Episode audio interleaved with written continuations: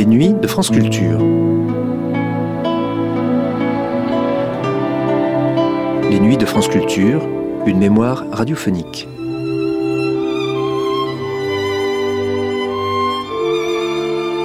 En 1985, Jean-Louis Schaeffer et René Farabé proposaient un portrait de Gilles dans l'atelier de création radiophonique. Une émission constituée dans sa première partie d'un entretien réalisé en 1981 avec Gilles sous le titre Labyrinthe des apparences et dans sa seconde partie d'un autre entretien avec lui et d'extrait d'un spectacle de Jean Jourdeuil et Jean-François Perret sur un texte de Gilles Vermeer et Spinoza. Gilles peintre d'animaux, peintre de minéraux, d'étendues désertiques de bord de mer, Gilayo, scénographe et écrivain, parle ici de la peinture, des animaux, des hommes, des choses, des dieux et des mots, parle ici en philosophe d'un ours blanc et d'un chameau.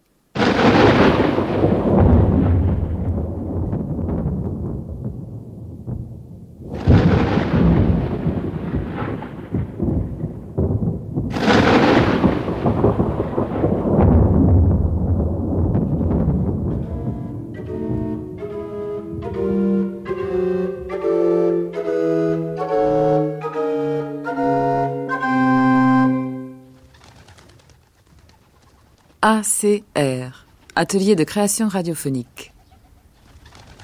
Gilles Ayot.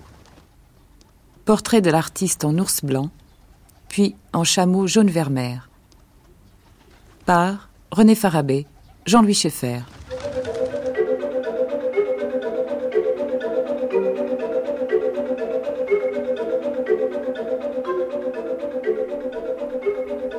Première partie. Ayot. Labyrinthe des apparences. Rilke. Animaux. Ayo. François Bernard Mache. Rituel d'oubli. Extrait.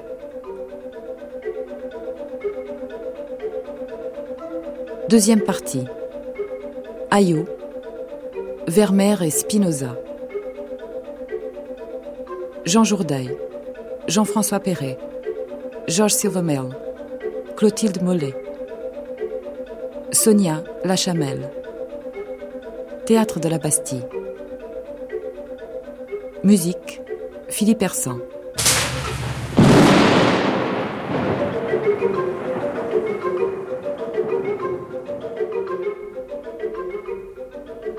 Gilles Ayot. Portrait de l'artiste en ours blanc, puis en chameau jaune vermeer.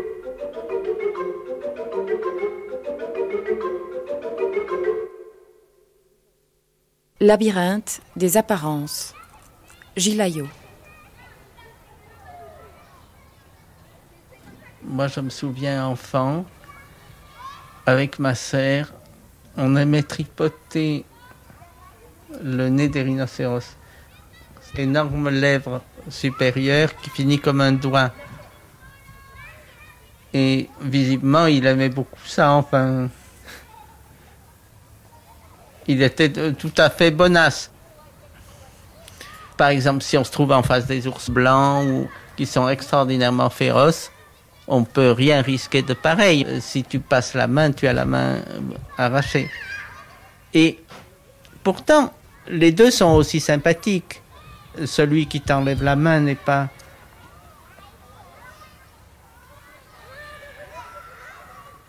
où par exemple on faisait des choses qui étaient après coup on s'est aperçu dangereuses, c'est-à-dire euh, passer la barrière là pour, près des éléphants et leur faire sentir quelque chose et la cacher derrière ton dos.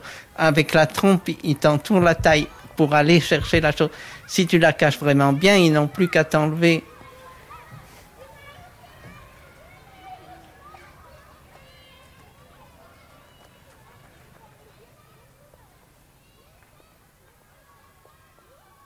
Pourquoi peins-tu des animaux? Est-ce qu'on peut poser cette question-là? Oh, parce que non, euh, il y a tout dans les animaux. Donc. Euh. En grande partie, c'est parce que euh, on, ah, dès qu'on peint un animal dans un tableau, on tient un discours général. Tandis que si on peint le coin de sa chambre ou quelqu'un, on, peint quelque chose qui est anecdotique, enfin qui... Il n'y a jamais rien d'anecdotique avec un animal, c'est quelque chose de vraiment... Qu'est-ce que c'est que dormir Qu'est-ce que c'est qu'être réveillé Qu'est-ce que c'est que être immobile Qu'est-ce que c'est que bouger Qu'est-ce que c'est que qu'être libre Qu'est-ce que c'est qu'être enfermé Qu'est-ce que c'est en même temps, comme c'est très très concret la présence d'un animal, c'est la chose la plus physique qui soit. Alors d'où vient que la chose la plus physique qui soit euh, appelle tout de suite quelque chose qui est le contraire, c'est-à-dire vraiment tout à fait métaphysique.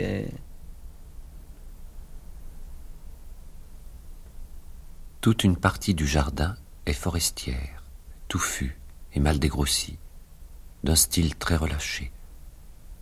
Là s'entassent comme des brouillons trompeurs, dans une imitation de la nature sauvage qui fait penser au désordre des idées.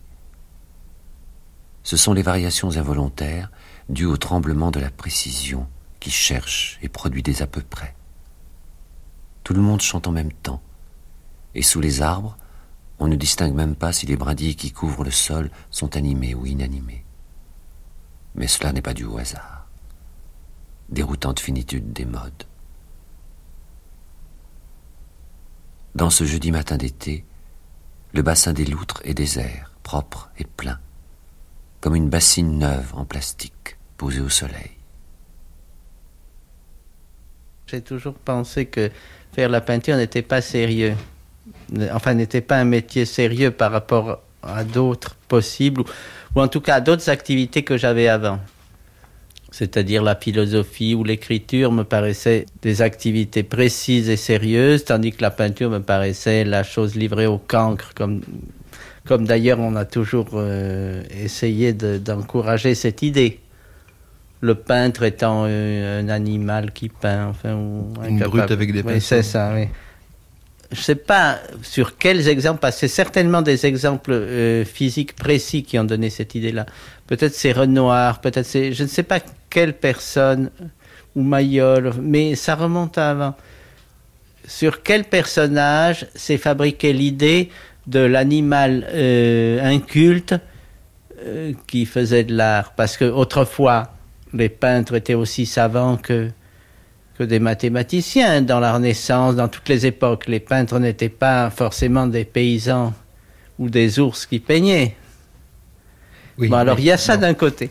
Il y a le, fait que tu peins des ours aussi, je veux dire. Oui, bon, mais. Et puis d'un autre côté, sur le visible et l'invisible, alors là, c'est très simplement lié à l'enseignement de Heidegger l'invisible toujours entoure et protège le visible, c'est-à-dire invisible et visible euh, vont ensemble et font partie de ce qui se manifeste. Je veux dire, ce, qui est invisible dans quelque chose ne fait pas nécessairement partie de sa manifestation. C'est la partie qui, dans ce qui se manifeste, euh, protège et retient, et qui fait que ce n'est pas entièrement livré comme une marchandise à, l'exploitation par le visible. Au fond, on voit bien un peintre qui a beaucoup parlé de l'invisible, c'est Paul Klee, par exemple. Mais il faisait une peinture très différente de la tienne. Oui. Je veux dire, il y a un souci très grand euh, du, mystère et de l'énigme, enfin de, de, la ressemblance, qui est qui conduit ta peinture ou qui te conduit hmm. dans la peinture. Est-ce que euh, quelque chose là se, développe enfin de cette relation avec la, la, gangue, je, dirais, d'invisible qui protège la, la ressemblance dans ce que tu peins Bon, là, c'est pourquoi y a-t-il le problème de la ressemblance, etc. C'est parce que euh, il y a ce problème des apparences en principe et en fait, euh, tout ce qui est apparaît. Donc, apparaître et être devrait être la même chose. Et pourtant, l'apparence peut, euh, c'est à la lettre vraie, l'apparence peut tromper. C'est-à-dire, l'apparence n'est pas la, meilleure euh, ou la plus complète manifestation de ce qui est. dans la mesure où l'apparence prend tout euh, absorbe, réclame tout, veut tout avoir, prétend être tout. la, non-apparence, par exemple, euh, a tendance à, à, la lettre à ne pas se voir, évidemment. Mais il y a quelque chose dans l'apparence qui n'accepte pas l'autre moitié du couple, qui est l'inapparent. Et dans ce sens, l'apparence est abusive, l'apparence est trompeuse, dans la mesure où elle, réussit à être abusive. Quand on regarde un paysage ou l'eau ou n'importe quoi, il y a un formidable prestige de l'apparence, par exemple le fait que l'eau reflète fait complètement oublier ce qu'elle est en tant qu'eau. Et si par exemple dans une eau qui reflète comme euh, comme c'est normal, intervient une ombre, on s'aperçoit que cette ombre s'enfonce dans l'eau et seulement à ce moment-là se manifeste la densité, l'épaisseur, la profondeur de l'eau qui autrement est entièrement euh, couillonnée par l'apparence, c'est-à-dire elle ne fait que refléter, puis ça y est. C'est là que l'apparence est abusive, par exemple. Elle a un éclat, un tranchant dans son éclat qui, qui est exagéré.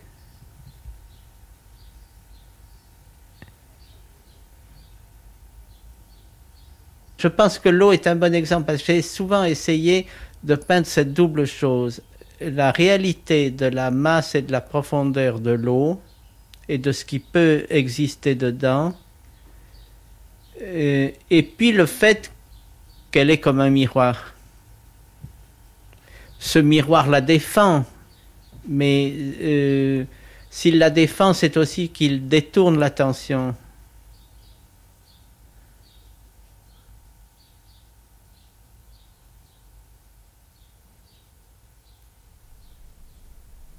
Mode fini. Si difficile à faire comprendre et si facile à regarder, si évident. Lorsqu'on comprend par exemple que la tortue qui grandit toujours n'est que peau, peau qui vieillit invisiblement en augmentant, et que seule la peau est vraiment vieille parce qu'elle vieillit visiblement. On comprend le monde des feuilles, minces et périssables, des feuilles qui se touchent et s'ignorent, glissées comme des pages dans les étagères de l'air, où durant leur brève vie, elles persévèrent dans la béatitude. Telle est la ressemblance. Elle ne va pas de soi. C'est pourquoi il importe de méditer sur son sens et son utilité. Ça ressemble au problème de la ressemblance. Heidegger a très bien montré que euh, cette euh, idée de la vérité de la métaphysique classique repose dans, euh, s'enracine dans une, idée de la vérité qui, qui est plus complète et plus originaire. C'est-à-dire que la vérité du jugement ou de la proposition euh, est une vérité tardive ou en tout cas qui dépend de la construction du langage. Mais le problème de la ressemblance, c'est comme le problème de la phrase exacte. C'est-à-dire, euh, quand une chose ressemble, c'est qu'elle imite, qu'elle copie. Donc c'est pas c'est pas une idée qui va très loin. Il faudrait avoir une affinité avec justement autre chose que simplement ça c'est l'abus de l'apparence. Euh, il faudrait avoir une affinité avec autre chose que que, que cet éclat euh, excessif qui masque la réalité de, de, de ce dont il est l'apparence justement. Donc le problème de la ressemblance, c'est le problème de d'être un peu plus près des choses, un peu plus près de l'être des choses, même pour parler comme clé, enfin, euh, que l'apparence. C'est pas seulement être, comme il dit, dans les broussailles du spectacle quotidien. Voudrait, on voudrait être plus près du cœur des choses, et la ressemblance, dans la mesure où elle implique l'apparence, peut très bien être ce qui empêche de pénétrer en même temps que malgré tout, dans son ambiguïté, ça ne peut pas simplement empêcher, mais euh, quelque chose traverse ce, cette sorte de plan lisse qui est, comme un miroir et qui est, et qui est défensif parce qu'il est un miroir, parce qu'il il renvoie d'où tu viens. Et l'apparence renvoie les choses d'où elles viennent et protège dans un certain sens comme une cuirasse ce qui est. Bien qu'elle soit la surface de ce qui est. Donc, c'est l'ambiguïté que j'arrive très mal à formuler, mais enfin, euh, les problèmes de la ressemblance, les problèmes de l'apparence, etc., euh, sont intéressants euh, parce qu'ils sont pas simples. Parce que c'est refus et seule voie d'accès. Donc la seule voie d'accès à un visage, c'est son aspect. Enfin, le, seul portrait réussi d'un visage serait le portrait dans lequel on le reconnaît, donc qui lui ressemble. Mais quand on le reconnaît, en même temps, on, traverse l'apparence et en même temps, on est fidèle à l'apparence, c'est-à-dire l'apparence vous le renvoie.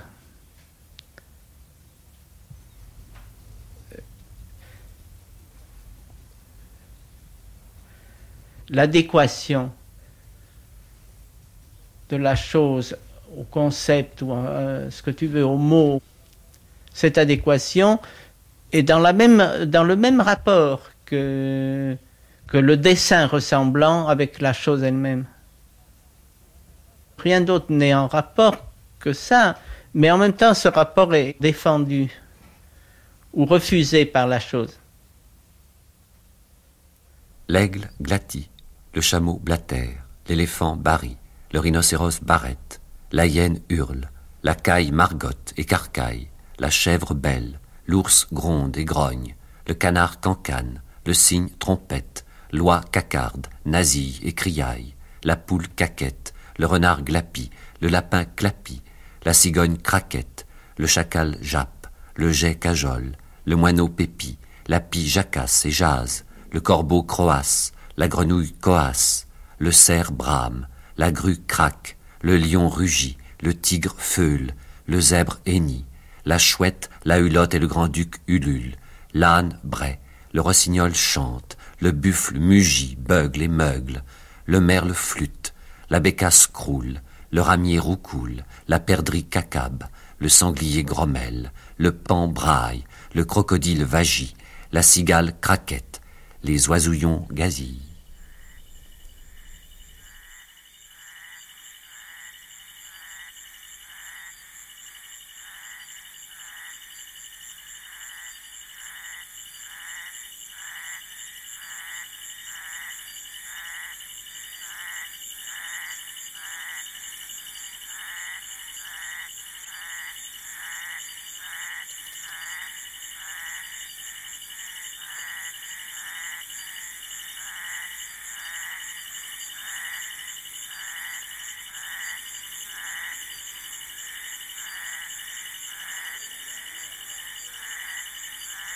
Quand il est né avec euh, un type vraiment vivant, duquel tu ne sais pas te débrouiller, que ce soit un serpent ou un sanglier.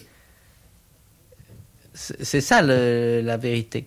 Alors le discours de, euh, je sais pas comment l'appeler, classique, disons, qui envisage tout ça comme si c'était des gens coincés dans un herbier, des images de ces personnes l'image du sanglier, l'image du serpent, l'image de... Ça, toujours, euh, d'une certaine manière, m'a toujours été étranger parce que ce que j'avais de l'enfance, c'était l'expérience directe d'animaux réels. Euh, donc, euh, je, vois aussi l'immense distance qu'il y a entre la, entre l'herbier ou, la collection ou la, la, vision buffonesque.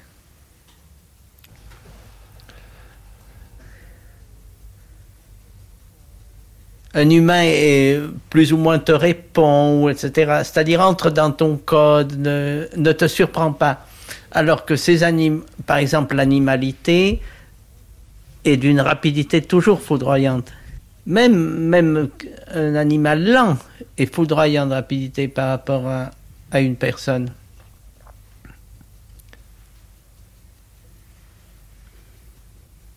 Alors, d'où vient le l'espèce de, privilège enfin, qu'ont des animaux de recomposer leur figure? De recomposer leur, leur figure, de la sauvegarder, enfin. Mais écoute, cette figure, elle est, elle est inévitable. Je veux dire, tu ne peux pas. Euh, ils n'ont pas besoin de la recomposer. Je veux dire, une, euh, la tête d'un rhinocéros est impressionnante comme configuration et tranquillité dans la dans la fixité de l'apparence. je veux dire, euh, il a des rides qui bougent pas. Enfin, il est il te montre son visage comme personne ne le montre.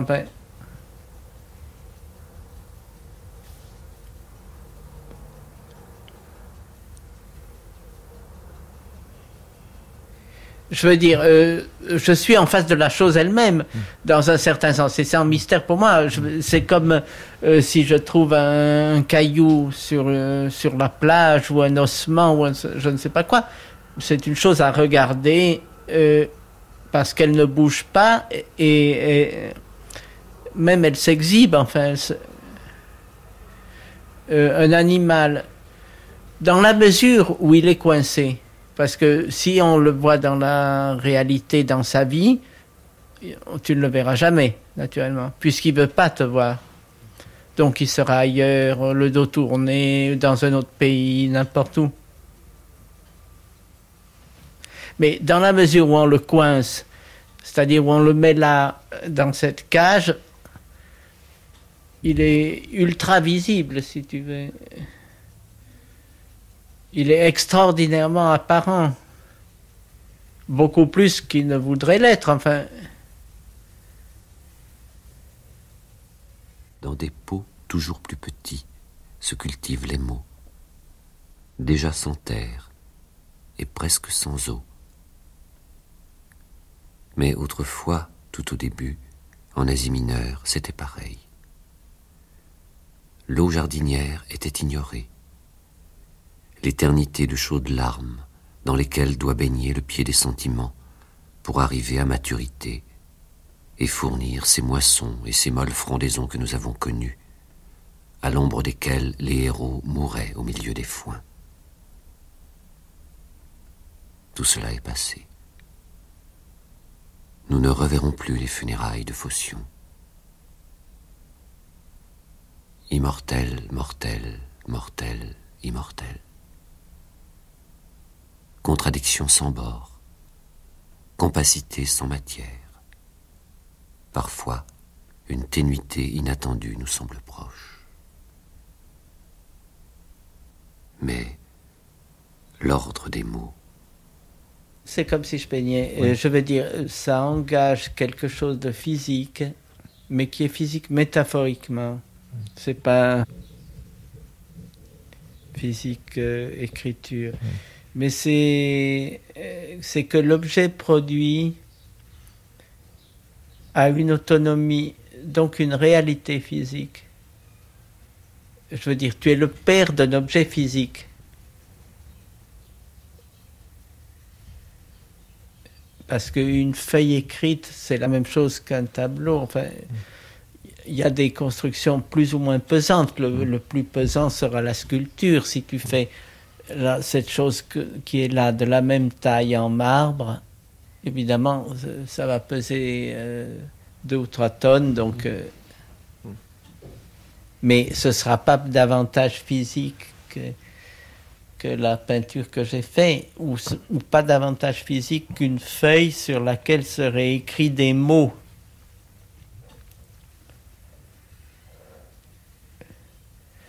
C'est le fait de fabriquer cet objet intermédiaire qui, est la physicité. c'est fabriquer un objet immatériel ou matériel, et, ça n'importe pas. Mais fabriquer un objet qui est, qui est quelque chose qui ne devrait pas être un objet, puisque dans son principe, ça ne doit pas être un objet. On parle ou on dit. Mais le fait que ça soit incarné, qu'il n'y ait pas de parole qui ne soit pas incarnée, voilà, c'est ça la chose toute parole est, est objet. Et toute parole est le contraire d'une parole. Enfin, je veux dire, c'est ça le, le, statut de la parole. C'est pour ça qu'elle est. C'est un objet et en même temps, c'est pas un objet comme un autre. Enfin. Mais en peignant, vous parlez?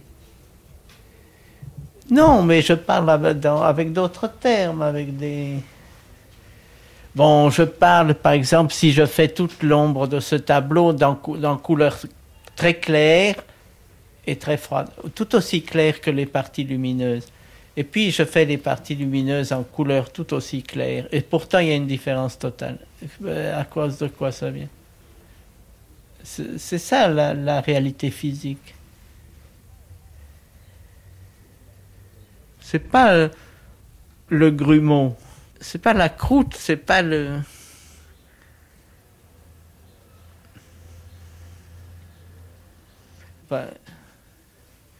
c'est du même ordre. C'est...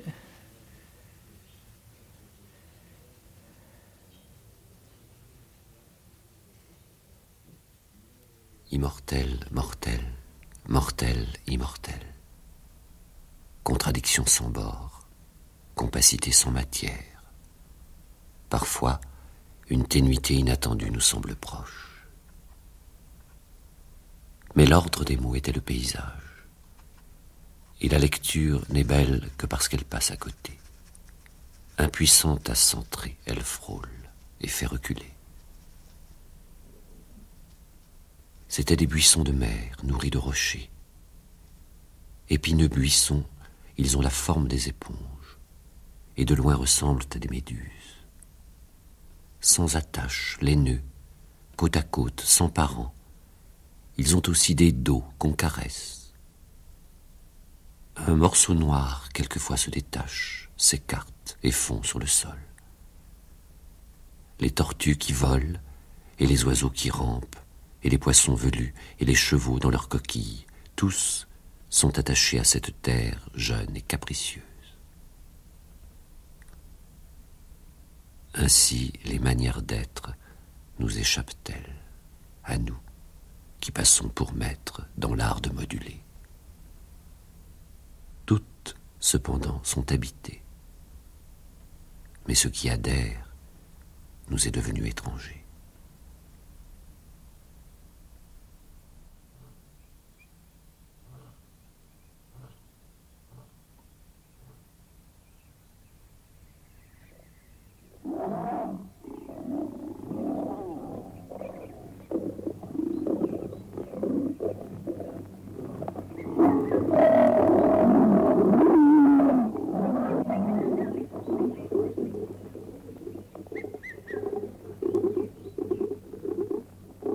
Oui. C'est comme les dieux, hein. C'est ça la chose. C'est-à-dire, c'est présent, c'est très physique. Comme, comme d'ailleurs les dieux. C'est uniquement physique. On pourrait dire. Et parce que c'est énigmatique sur le fond. La seule chose qui apparaît, euh, ben Justement, c'est l'apparition que tu définis en termes physiques. Et naturellement, elle n'est pas uniquement physique, sinon elle ne serait pas une apparition. Mais, mais ce qu'elle indique ou ce, qu'elle amène ou ce, ce dont elle est le signe que ça, ça arrive ou ça t'apparaît à toi, euh,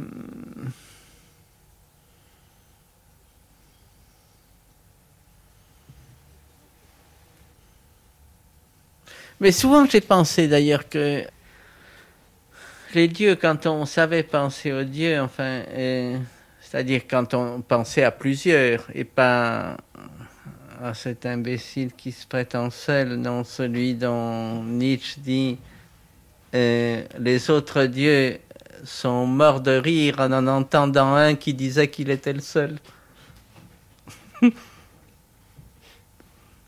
bon, ces dieux, euh, ce sont plutôt comme, euh, comme peut apparaître l'ours blanc qui peut même s'approcher tout près avec un air...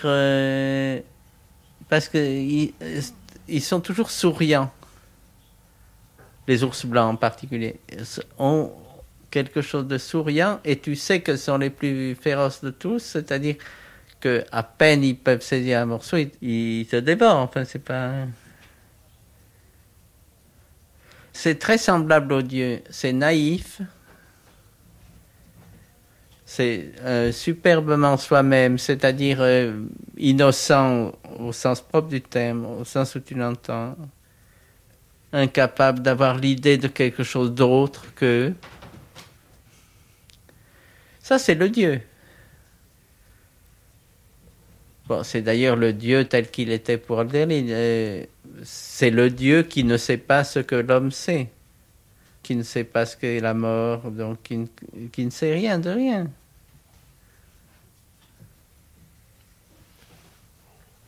Bon, si ce sont des, des acteurs, enfin, en même temps. Oui. Quel théâtre joue-t-il? Ah, Justement, je sais pas. C'est-à-dire, c'est. Qu'est-ce que c'est que cet univers des dieux? Euh, Il ressemble, un peu comme les dieux, il ressemble trop aux hommes. On suppose qu'ils ont des idées, des souvenirs, des préférences, des, euh, sentiments. Et ils ont tout ça, c'est certain. Euh, au jardin zoologique de, je crois que c'était Francfort, la, lionne, dans sa cage, transportait ses enfants. Enfin, je veux dire, elle avait deux ou trois enfants, prenait un enfant, le transportait de droite à gauche de la cage qui avait cinq ou six mètres, et trois ou quatre fois, franchissant un tronc d'arbre, et chaque fois qu'elle passait, le corps de l'enfant tapait.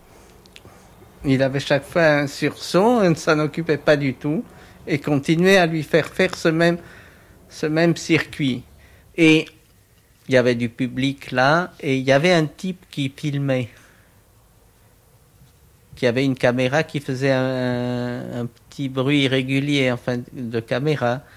Et ce n'était pas l'aspect du type, parce qu'elle regardait sans arrêt le public, mais visiblement pour lui montrer qu'elle ne le voyait pas elle ne voulait pas voir et elle ne voyait pas.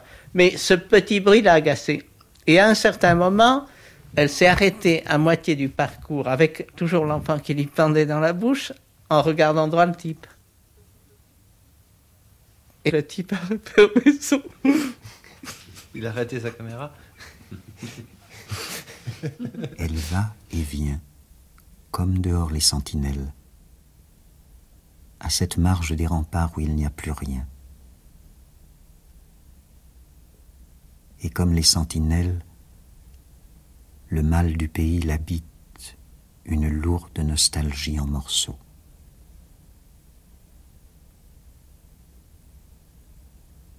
Va et vient autour de lui, le lion, qui est malade. Sa maladie ne crée en lui nulle inquiétude, ni ne le diminue, mais seulement l'enferme. Ainsi couché, les griffes mollement repliées, sans dessin, l'orgueilleux visage accablé par la crinière usée, les yeux désarmés, il est élevé sur lui-même en mémoire de son deuil comme il fut jadis, toujours au-delà de lui-même, l'exagération de sa force. Or, des frissons courent encore ici et là dans les muscles et des spasmes. Ici et là, trop loin les uns des autres, se forment des lieux de colère. Sûrement le sang jaillit mauvais des ventricules du cœur d'un seul bond, et sans doute a-t-il encore ces détours éprouvés, prudents de soudaineté résolue chaque fois qu'il entre au cerveau. Mais s'il laisse faire, c'est simplement que ce sang n'est pas encore au bout, qu'il ne dépense plus rien, ni n'a plus part à rien. Très loin seulement, comme tenu à l'écart de lui-même, il peint et repeint du souple pinceau de sa queue un petit geste semi-circulaire d'indescriptible dédain. Et il y a tant de sens dans ce geste que la lionne s'arrête et regarde, inquiète, nerveuse, impatiente. Mais ensuite elle reprend sa marche, la marche désolée et dérisoire des sentinelles qui retombent indéfiniment dans les mêmes traces. Elle va toujours, et parfois son masque distrait, rond et plein apparaît, strié de barreaux.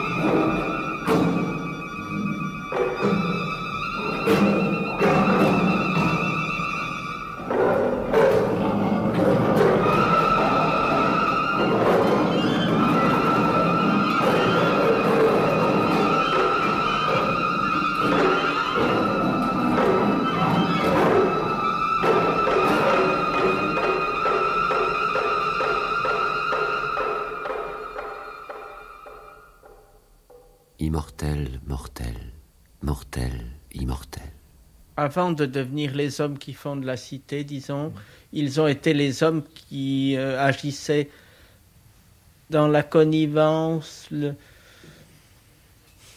l'hostilité ou l'amitié de tel ou tel dieu. Je veux dire, ils avaient une vie qui ne leur appartenait qu'à moitié, dans quoi ils étaient joués des fantaisies des dieux qui les qui un protégeait l'un et l'autre protégeait l'autre. Enfin, je veux dire, ils avaient une vie semi-surnaturelle, mais de la, de la surnaturalité de laquelle ils étaient entièrement privés, eux. C'est ça la chose. C'est comme ça qu'Ajax peut euh, assassiner tout un troupeau de bœufs une nuit parce qu'Athéna a eu envie de l'emmerder parce qu'elle avait envie de protéger un autre, etc. Et il se réveille de ça. Et il se réveille de ça au point qu'il est obligé de se suicider parce qu'il ne peut pas survivre à la. C'est même pas la honte, c'est. Euh,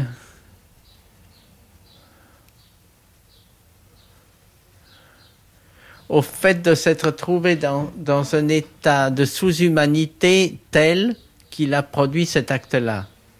Mais l'effet d'humanité qui aurait dû être le sien aurait dû être surhumain puisque, c'était la déesse qui l'empêchait de le faire.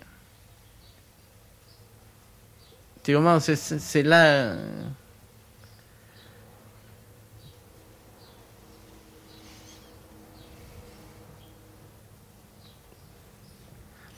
Et c'est à propos de cette situation que sont dites les phrases de Sophocle sur le temps. Le temps aime révéler ce qui est caché et cacher ce qui est révélé. Et si je vivais plus longtemps, Mais c'est seulement parce que il dit si je vivais plus longtemps qu'il peut dire la suite. Je comprendrais qu'un ennemi est seulement un ami, un ami possible et un ami seulement un ennemi possible.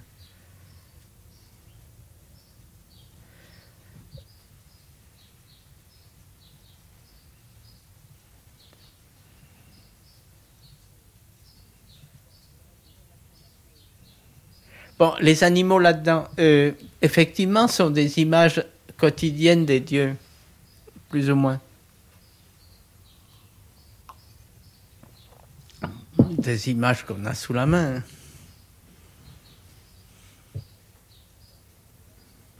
Dans un certain sens. Dans un autre sens, euh, ce ne sont pas des dieux, mais. Mais oui, oui, mais c'est comme les dieux, hein, parce que ils sont des choses naturelles, choses que sont les dieux, essentiellement.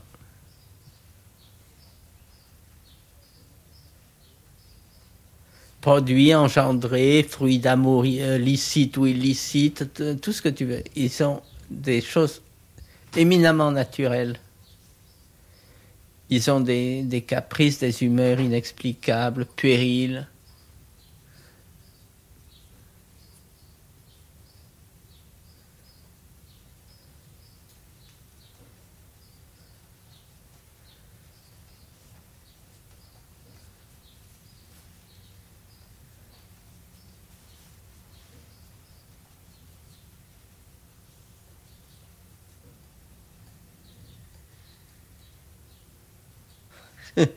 sais pas qu'est-ce que qu'est-ce qu'il faudrait dire. Mais écoute.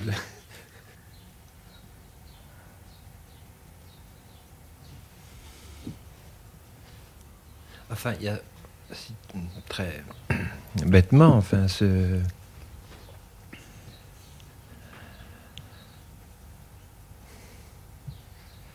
Cette espèce de force des dieux et des enfants qui est qui est gardée par les animaux, qui est... Oui, mais c'est la même que la force des choses. Voilà. C'est ça aussi qu'il faudrait bien comprendre. C'est la, c'est la force des choses. Parce qu'au fond, les objets, les pierres, les, les plantes, les, je sais pas, n'importe quoi, les choses, disons, ont cette même force.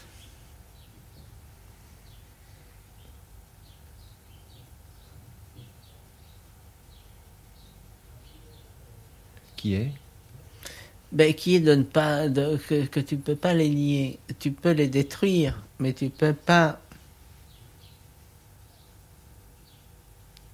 en face des idées. Ils ont, elles ont une force extraordinaire. Parce qu'une idée, tu peux toujours la nier, tu peux toujours dire qu'elle était mal constituée, tu peux toujours euh, l'oublier, tu peux mille choses. Tandis que, je sais pas, euh, l'objet, l'animal, la pierre, la, la, la, pistache que tu as plantée, n'importe quoi.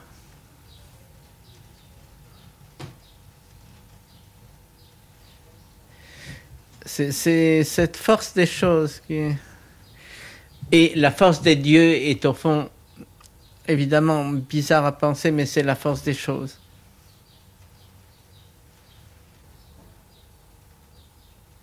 À quoi euh, seul échappe peut-être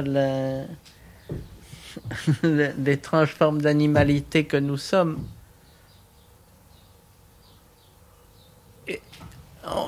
Oui, dans ce sens, on pourrait comprendre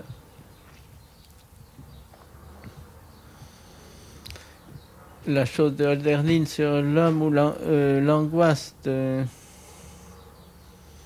Seul, seul lui serait humain, mais tout le reste, c'est... C'est très beau. Certaines choses ont l'air fixes et pesantes parce qu'elles sont lourdes, et d'autres fugitives parce qu'elles sont aériennes, mais toutes sont inéluctablement fixes. Les dieux, les dieux, les enfants, les animaux, les, les objets, etc. Tu crois pas?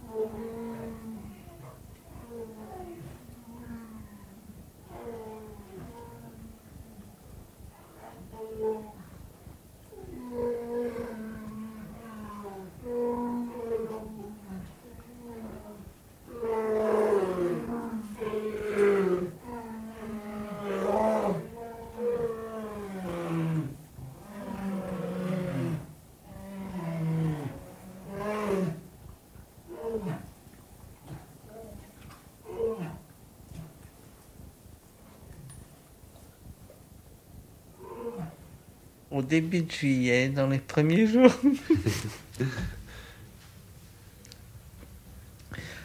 je suis parti pour Bâle et pour Zurich. Avec l'idée, je voulais revoir le zoo de Bâle, revoir le zoo de Zurich, euh, voir le zoo de Zurich que je ne connaissais pas. J'avais très peu de jours et je devais rentrer à Paris, donc ça me paraissait une petite escapade agréable en voiture qu'on a faite euh, avec ma femme et mon fils qui a 7 ans. Et aux autres Zurich, euh, bon, ça c'est une des choses que j'ai vues et, et, et photographiées. C'est-à-dire, j'ai photographié un certain nombre de choses parce que c'était euh, d'évidents sujets de tableau pour moi. C'est pour ça que j'ai fait, fait la photographie, ou préfère pas Arthur, mon fils, ou n'importe quoi. Et on a photographié la chose. Donc, à l'origine, il y avait l'idée d'aller aux autres Zurich que je voulais voir, etc. aussi parce que je voulais rentrer dans ce jardin zoologique qui est... Bon, enfin, je voulais rentrer dans le labyrinthe.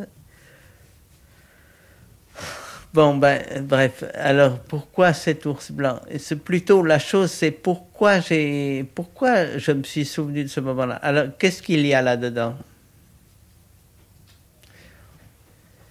Oh, il faudrait connaître la chose. Derrière, derrière ce mur-là, par exemple, c'est plein, c'est la colline. C'est construit sur une pente. Donc le mur du fond est adossé à la colline. Le mur latéral est une construction vaguement de l'ordre des HLM. Enfin, il y a dedans, je ne sais pas sais pas exactement ce qu'il y a dedans, mais il y a, y a un étage, par exemple. Vous voyez bien que la fenêtre où il y a les barreaux, là, c'est pas une fenêtre qui sera habitée par un animal. C'est un étage supérieur dans lequel je ne sais pas ce qu'il y a, des réserves, Dieu sait quoi. Je ne connais pas l'intérieur de cette construction.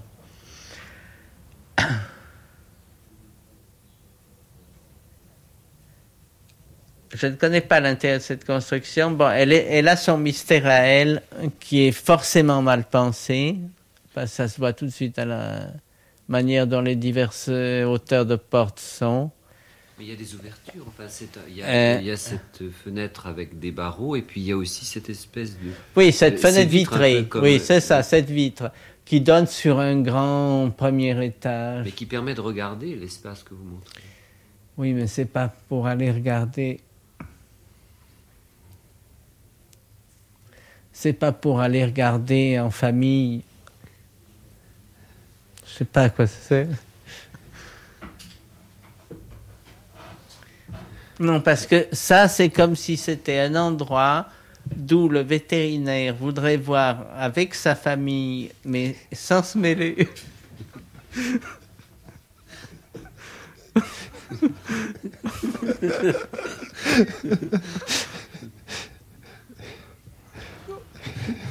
C'est totalement absurde.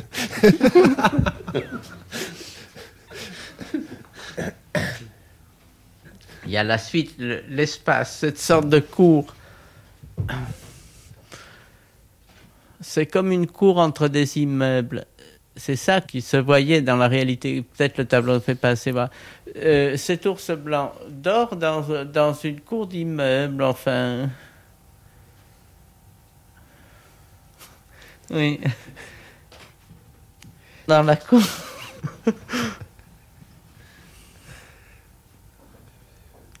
Et, et alors, pour descendre en bas, parce que juste en dessous du tableau commence l'eau. L'eau dans laquelle il se trempe, en principe. Enfin, surtout quand on est l'été euh, à Zurich, où il faisait particulièrement chaud. Euh, il va descendre dans l'eau d'ici peu sans doute. Et alors, il a, toute cette hauteur. Et il est, il est sur cette étagère, une très épaisse étagère, en dessous de quoi il y a cette grotte noire. Enfin, Je ne sais pas pourquoi on lui a construit quelque chose de montagneux, inaccessible pour arriver à l'eau. Est-ce que la banquise ressemble à ça? Je ne crois pas. Enfin, c'est... Euh, c'est un ours blanc montagnard. Enfin, je sais pas.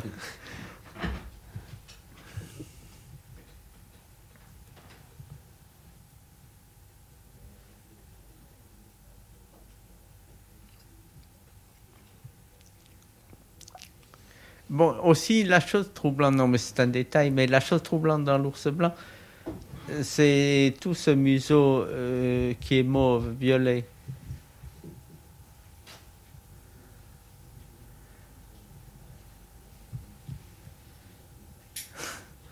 C'est tout. non, demandez-moi ce que vous trouvez bizarre peut-être dans cet endroit.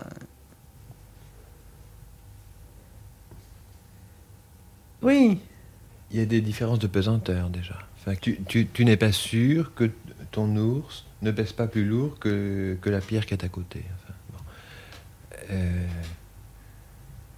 il pèse d'un poids d'abandon que n'a pas la pierre, Oui. qui est plus légère. Enfin, qui bon. Euh, il a cette couleur qui devrait être plus de crème, enfin, de choses comme ça. Et en même temps, il est écrasé par le, par son sommeil, enfin, par tout ça, et, et par la cour d'immeuble, enfin, non, par le HLM, euh, par la virtualité de la famille du, du vétérinaire, enfin, qui peut passer toutes les têtes là, euh, entre les feuilles. Et, et par les rochers qui sont en bas, qui en fait ne pèsent pas, enfin, qui permettent juste d'atteindre la hauteur qui est le milieu du tableau, ou qui est celle de l'étagère si bien qu'à la fois l'ours est, est d'une légèreté extraordinaire, mais il est plus lourd que la pierre qui est à côté. Oui, oui, Enfin, il y a, oui. il y a tout ça. Mais c'est ce qui arrive, hein. c'est vrai, Oui. tu décris la chose elle-même. Bon, enfin, parce, Oui, que, oui. parce que tu veux bien. Non, bah, non, parce que c'est ça qui arrive.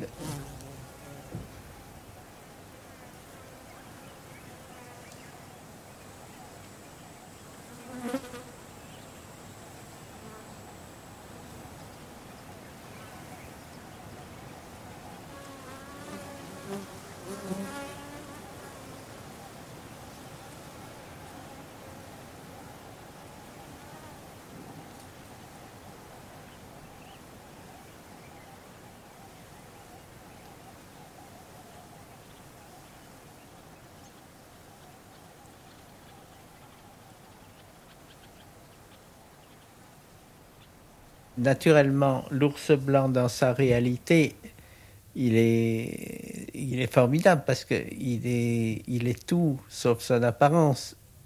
Il est tout, y compris son apparence, mais donc pourquoi le faire exister dans un lieu où n'existera que son apparence pour précisément le faire, euh, le faire quoi? Survivre, échapper à son apparence Survivre à son apparence Échapper à son apparence Être autre chose que son apparence Et oui, cet ours blanc, c'est très difficile de décrire une chose. euh,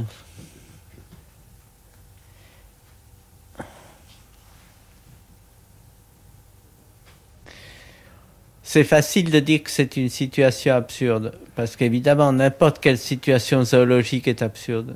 Parce que, évidemment, l'ours blanc, dans la, sa réalité naturelle, ne se trouvera jamais dans un contexte de ce genre.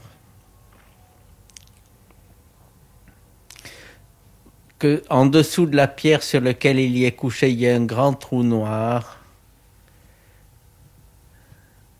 Ben, évidemment, ça a un certain sens sans doute un certain rapport avec la banquise. Avec la banquise absente, ou je sais pas. Et tout est ainsi de suite. Tout, tout, est, tout est ridicule, dans un sens. C'est-à-dire que le tableau Mais est... le projet même du tableau est ridicule. Tout est, ridicule. C'est-à-dire Et- qu'il il est fait d'un ensemble de choses qui ne sont pas à leur place. enfin, ou, Oui, euh, qui devrait parler de ce que les choses euh, euh, non, de ce que serait le sens des choses. Euh, oui, euh, c'est un tableau dérisoire, mais enfin, il faut que ce soit dérisoire pour.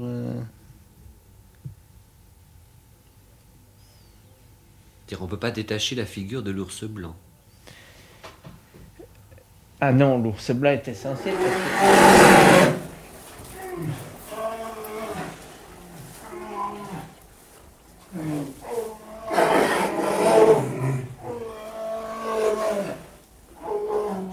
Si cet endroit est vide, s'il n'y a personne dans cet endroit, ça n'étonnera personne. Peut-être ce sont les enfants du garde-barrière de, euh, qui habitent là et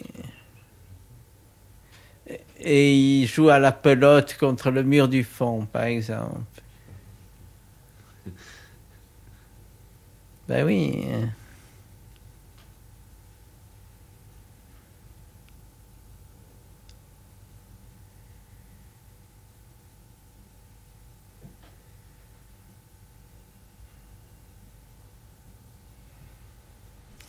Vous savez que dans ce jardin zoologique, euh, là au début de juillet dernier, j'ai vu un ours et un ours blanc comme ça qui faisait un circuit complet.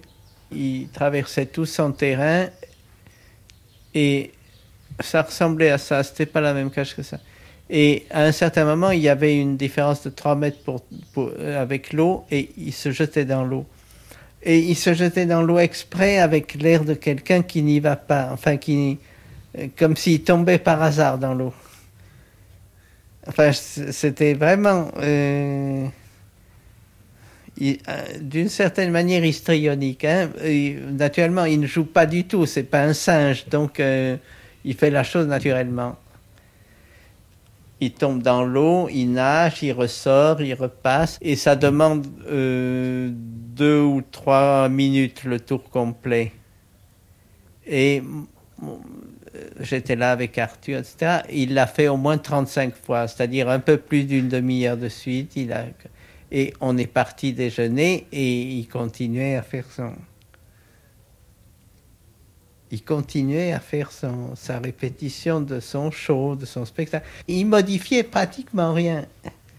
Et dans son déplacement sur terrain sec, il mettait les pieds au, au même endroit, remet la tête au même endroit, faisait c'était du permanent.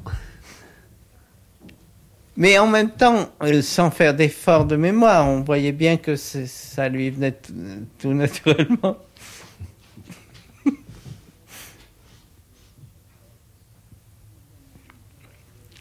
Bien, cet ours était probablement au bord d'être fou.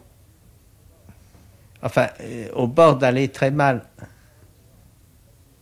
comme il arrive que, et à propos des ours, il n'arrive jamais bien à déceler, mais euh, à propos de singes, d'orang-outans, etc., il y, a, des moments où ils font des choses comme ça, et où euh, c'est clair qu'ils sont au bord de devenir fous. C'est-à-dire au bord d'assassiner un gardien ou de...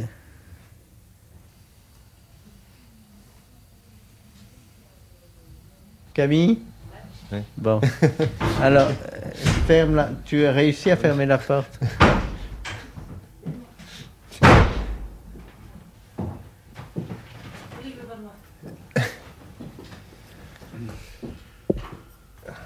Je veux dire, ce qui est insensé pour tout le monde, disons cette porte grise qui n'a pas de poignée, n'importe quelle porte qui n'a pas de poignée, comment euh,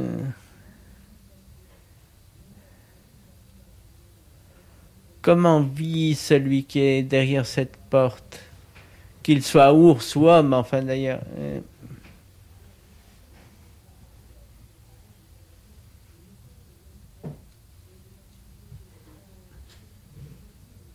A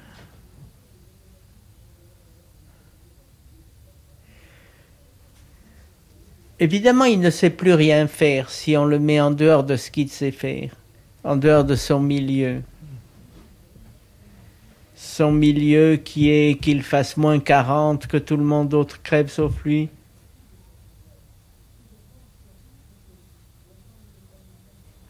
Qu'est-ce qui peut bien lui arriver? Qu'est-ce qu'il peut...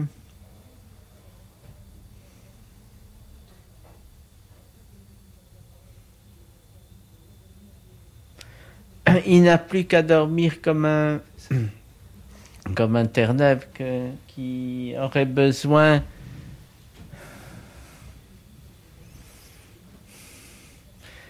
ben, je sais pas de quoi il aurait besoin. Euh. Qu'il y ait une poignée à la porte?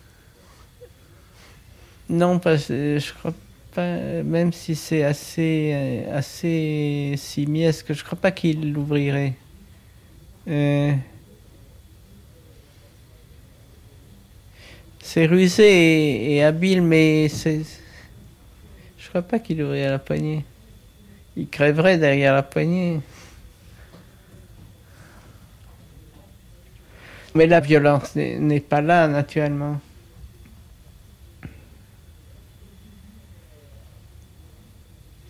Elle est dans le fait qu'il survit. Non? Qui survit dans la mélancolie. Oui. Ça, c'est la plus grande violence qu'il puisse subir, c'est de ne pas crever.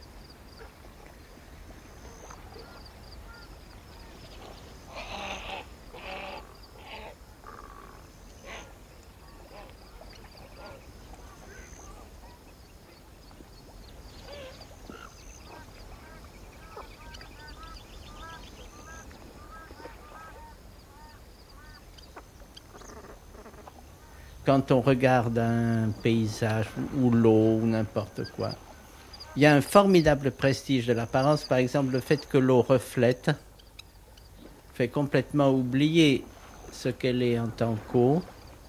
Et si par exemple dans une eau qui reflète comme euh, comme c'est normal, intervient une ombre, on s'aperçoit que cette ombre s'enfonce dans l'eau et seulement à ce moment-là se manifeste la, densité, l'épaisseur, la profondeur de l'eau, qui autrement est entièrement euh, couillonnée par l'apparence, c'est-à-dire elle ne fait que refléter, puis ça y est. C'est là que l'apparence est abusive, par exemple. Elle a un éclat, un tranchant dans son éclat qui est exagéré.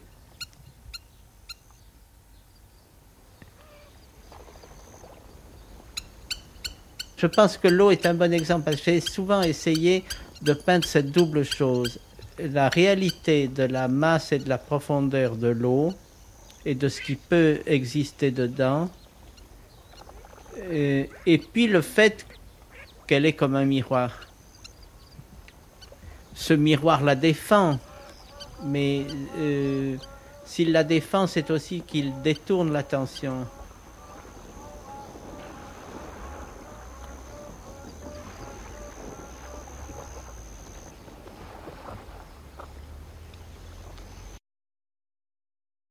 Il y a des choses qui sont visibles, mais il y a aussi des choses non visibles, mais présentes physiquement. L'activité du peintre, euh, au fond, elle ne se réduit pas à son aspect visible c'est pas ce qu'il, le résultat de ce qu'il fait qui est montré, c'est sa manière d'être pendant qu'il le fait. C'est ce qui obligeait à ne pas prendre des acteurs.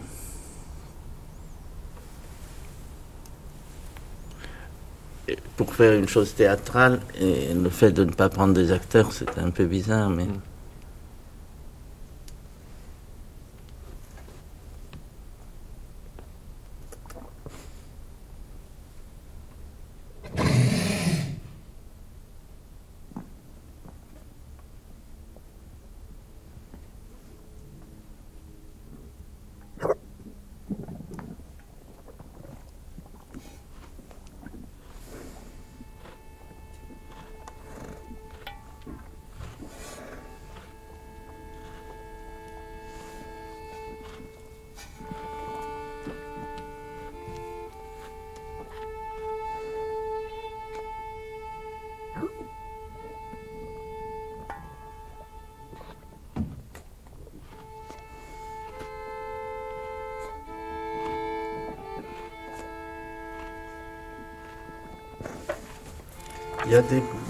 Morceaux cités là, mais, mais toujours très brefs. Puis il y a des choses piquées à tout le monde. Hein. Oui, ça c'est un morceau du. C'est le début du traité de la réforme de l'entendement.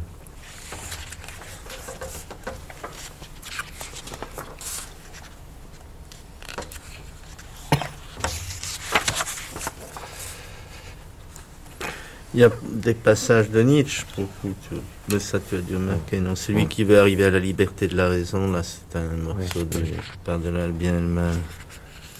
Euh, j'ai simplement remplacé euh, euh, qu'un vent violent se lèvera, que des brigands lui raviront ses chameaux. Mm. Nietzsche avait écrit ses bêtes de somme. Remplacé par chameau. Et puis aussi à propos de la leçon d'hébreu, il dit ce qui passe le plus malaisément dans une langue, c'est le rythme de sa respiration. C'est assez beau ça. Et c'est de Nietzsche.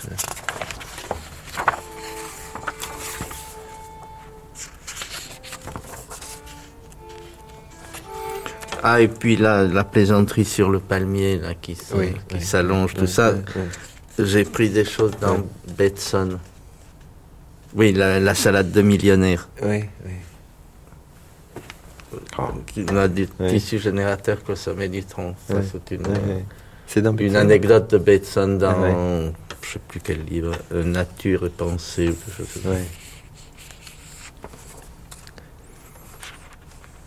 D'accord. Et puis il y a une phrase de Chateaubriand. La musique est-elle pensée ou caresse?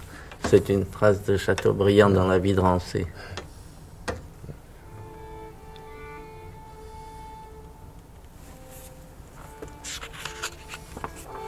Qu'est-ce qu'il y a d'autre? Bon, bah, à la fin, là, il y a pas mal de citations de Plaute. De... Oui, ça. Puis il y a le Bergson, là. Euh,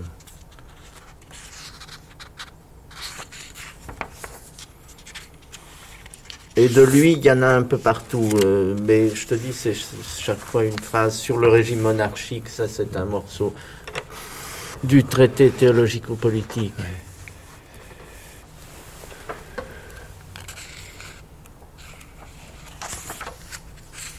Ah bah ça c'est une chose que j'avais écrite euh, deux ou trois ans avant la pièce.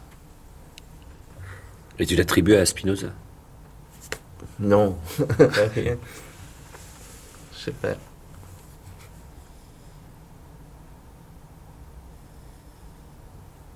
Hmm, la question n'est pas tranchée.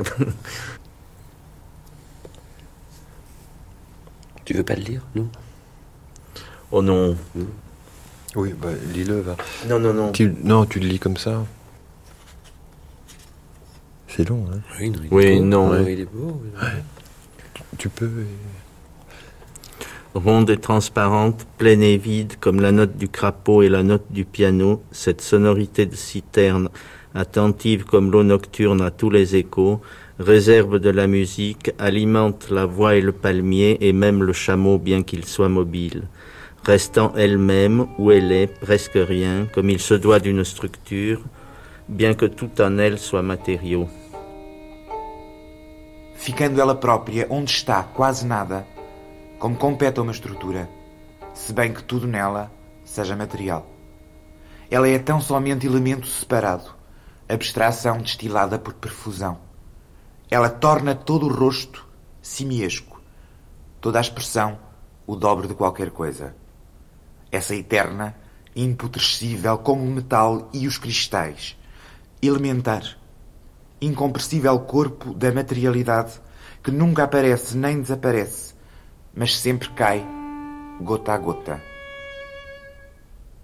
L'œil transparent du cyclone, volcan aérien, est comme une lentille faite de la vitrification du sable qu'il charrie. La rapacité du désastre produit en son centre, cratère et creuset, par la vitesse du tourbillon, une limpidité parfaite.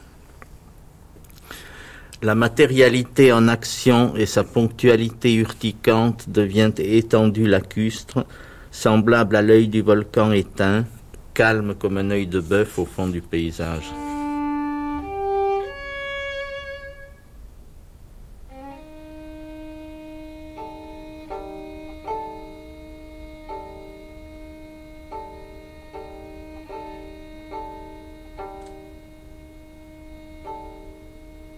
Dans le cristal de la boule posée sur la feuille, les lettres agrandies ressemblent à des écailles de python violettes et jaunes sur un buvard.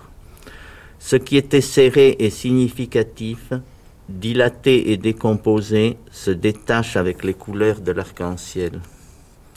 Étrange mue, les lettres, corps toujours oubliés, n'effacent la laideur du sens que pour disparaître aussitôt à leur tour. C'est ainsi que dans l'œil du sage apparaissent toutes choses, poilues, et leur texture veloutée comme la nuit invisible. La proximité redoutable et protectrice d'une paupière veille sur toute chose, toute chose protégée comme un œil par l'eau lustrale dans laquelle baignent identiques être et être vu. Tout est inconnu mais à sa place dans une ténèbre silencieuse, loin de la matière et de son organisation fracassante. Pacifiques et parallèles, les éléments isolés sont comme des herbivores, nature dans la nature.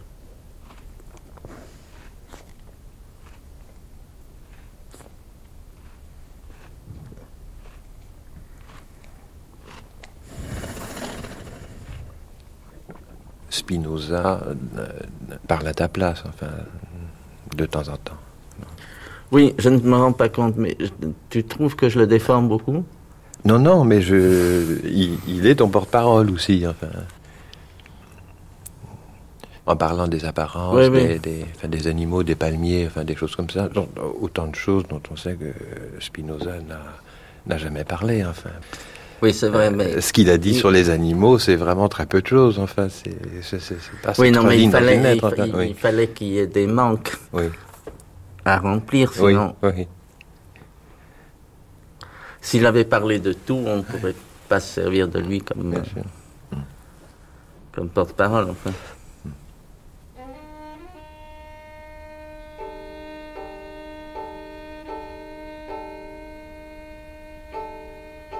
c'est une musique écrite spécialement pour une jeune fille qui essaierait de séduire Spinoza. C'est-à-dire c'est très très matériel, très rond et très aride en même temps.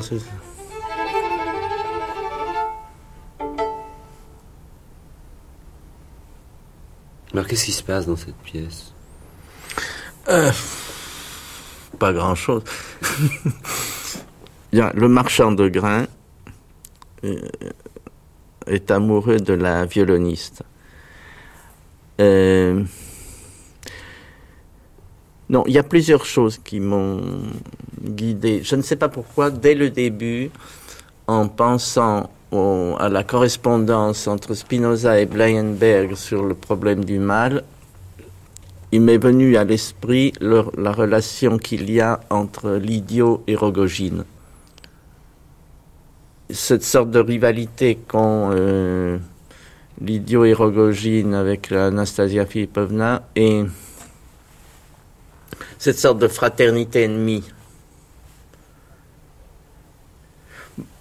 Évidemment, on ne peut pas pousser très loin parce que peut-être Blayenberg est réellement Rogogine, c'est-à-dire un individu euh, brutal, violent, euh, entraîné par ses impulsions et Spinoza, euh, étant le contraire, pourrait faire penser à l'idiot, mais, mais ça ne peut pas aller très loin dans la ressemblance entre Spinoza et l'idiot. Au contraire, entre Blayenberg et Rogogine, oui. Donc il y a un, rudiment, il y a comme l'esquisse de quelque chose qui pourrait arriver, euh, qui est cette histoire passionnelle, mais qui se défait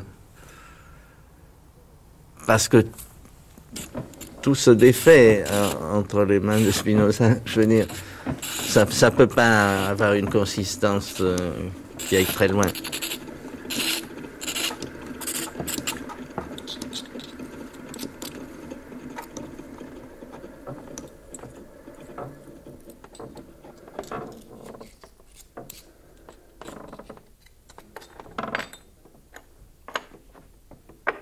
Et à la fin, il y a l'assassinat des frères de Witt, c'est-à-dire du Parti républicain, euh, avec les, euh, les, frères de Witt, avec lesquels lui-même était personnellement lié. Ils se connaissaient, ils se rendaient visite, enfin, il y a eu des tas de, de relations assez précises entre Spinoza et Yann de Witt. Euh, bon, et c'était une des seules fois où il est un peu sorti de ses gonds. Euh, c'est-à-dire que quand ils ont été assassinés, les deux, euh, excités par le, les orangistes et par Guillaume d'Orange, c'est une sordide histoire, l'assassinat des frères de Witt, Spinoza, furieux, s'est mis à écrire, a écrit une affiche et voulait sortir pour placarder son affiche à l'endroit où ils avaient été assassinés. Et c'est la logeuse, enfin, oui, ça c'est l'histoire vraie, sa logeuse l'a enfermé parce que elle s'est bien rendu compte qu'il allait se faire assassiner si. Bon, alors cet, élément-là se trouve à la fin de la pièce. C'est-à-dire, on annonce que les frères de Witt ont été assassinés, la, logeuse euh, le tient à la maison et fait faire une. Oui, alors ça c'est un, passage comique, c'est-à-dire elle fait faire une ronde de nuit.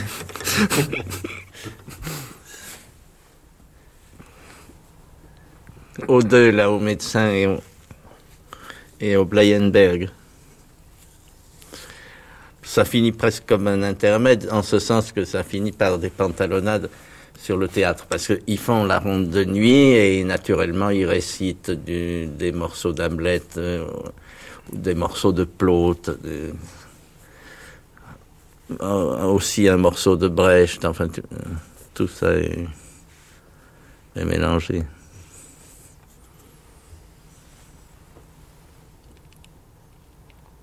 Sont les seules choses qui se passent parce qu'autrement Rien, la violoniste vient jouer du violon chez, lui. Elle pose pour Vermeer. non, vraiment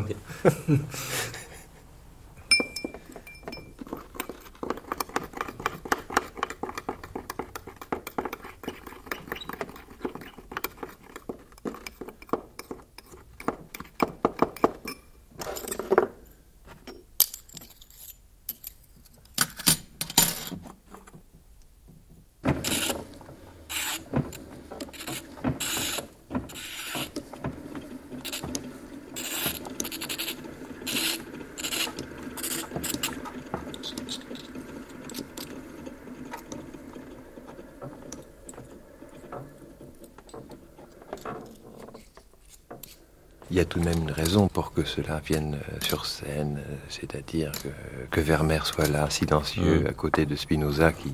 Non, c'est évident qu'il y, a une provocation. C'était mettre au théâtre ce qui est le plus antithéâtral possible, c'est-à-dire euh, la personne qui dédramatise le plus. Mm. Il y a peut-être une sorte de vengeance contre la réalité théâtrale à laquelle je ne comprends rien, c'est ça. Dans le fait de vouloir porter sur la scène des choses qui ne peuvent pas du tout y être. Parce qu'au fond, je m'aperçois que tous les éléments sont, sont contraires à la scène. C'est-à-dire l'animal réel, par exemple, c'est c'est contraire à toute idée de théâtre. Même le violon, la musique, c'est ce qui peut le mieux se passer d'être sur scène, puisque ça ne s'adresse qu'à l'oreille et en rien aux yeux.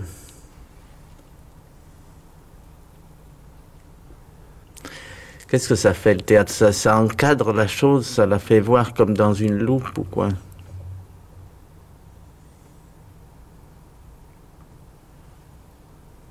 Qu'est-ce que un chameau sur une scène, c'est en effet pas comme un chameau dans la réalité, disons, ou dans le paysage. Mais c'est quoi? Ça, ça, le fait voir ou ça le ça le masque, ça, ça le révèle, ça, qu'est-ce, que- ça fait? Ça, je ne sais, je ne sais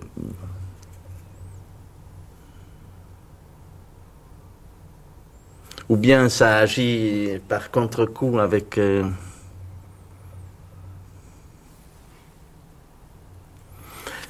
Pourtant, c'est pas. Non, non, c'est vraiment mystérieux parce que ce n'est pas pour, euh, pour emmerder l'acteur. C'est pour qu'il soit plus petit.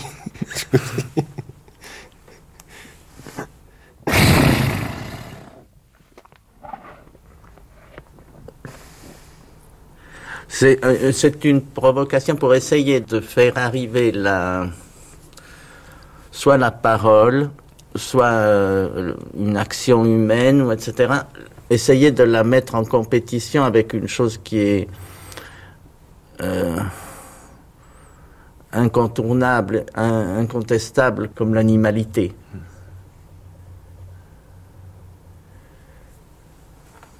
C'est-à-dire la matérialité qu'il y a dans l'animalité.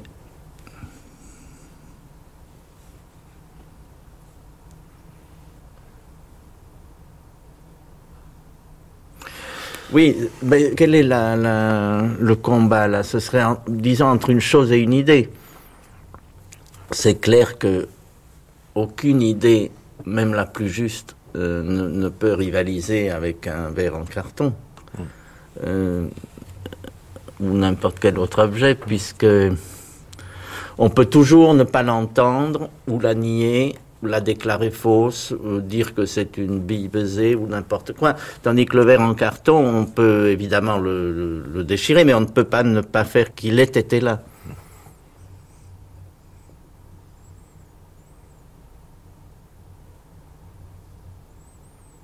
C'est sans doute ce combat-là. hein.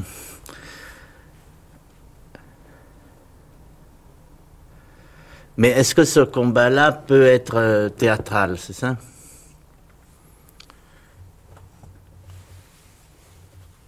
Du point de vue dramatique, peut-être c'est rien du tout.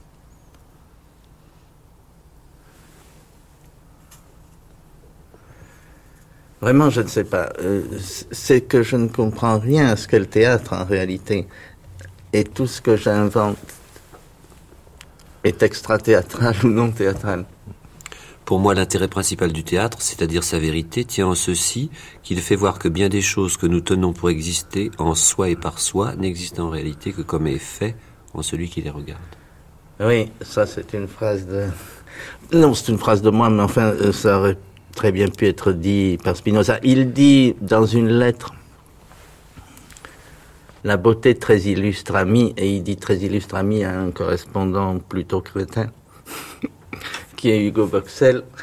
Euh, La, la beauté très illustre ami est plutôt un effet dans celui qui regarde qu'une qualité de l'objet. C'est- un peu cette phrase-là que j'ai que j'ai reprise.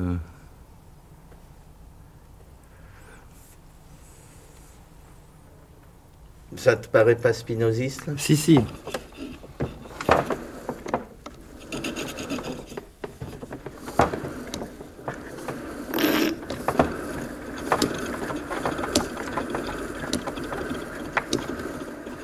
Il est vrai que beaucoup des plus grands artistes sont comme des ciels très chargés de nuages qui doivent toujours faire voir et entendre la foudre avant de laisser apparaître un coin de bleu. Ce sont comme les saints et les héros, des agités. Ils voient le monde de là où ils sont, sans se soucier de chercher le meilleur point de vue. Or, il ne s'agit pas de faire voir ce qui se cache avec fracas dans les nuées de l'esprit humain, mais la force de la nécessité, la puissance pacifique de la nature qui nous entoure de ses bras légers. C'est pourquoi, si impressionnant et vertigineux que soient certains transports poétiques, il est clair que c'est cependant le plus petit déplacement qui est le plus poétique. C'est en quoi Vermeer est un grand maître, non pas un saint ni un héros, mais un sage, assis au milieu du tourbillon des atomes, comme dans le petit espace que nous avons l'habitude d'appeler point mécanique dans les lentilles, c'est-à-dire la zone où se réunissent après la réfraction les rayons issus d'un même point. Le meilleur point de vue sur l'organisation de la matière, l'endroit d'où l'on a le meilleur regard sur toute chose. C'est aussi le sujet de l'éthique, cette œuvre qui est dans mon armoire. Mais l'art du philosophe ne peut être que beaucoup plus discret. Il ne peut pas se permettre de survoler les choses comme s'il était un dieu, ni les regarder de l'endroit où ce qu'il veut en dire fait le plus d'effet. Son art consiste presque entièrement dans le choix de la place d'où il regardera le monde. Le meilleur regard est à mi-pente.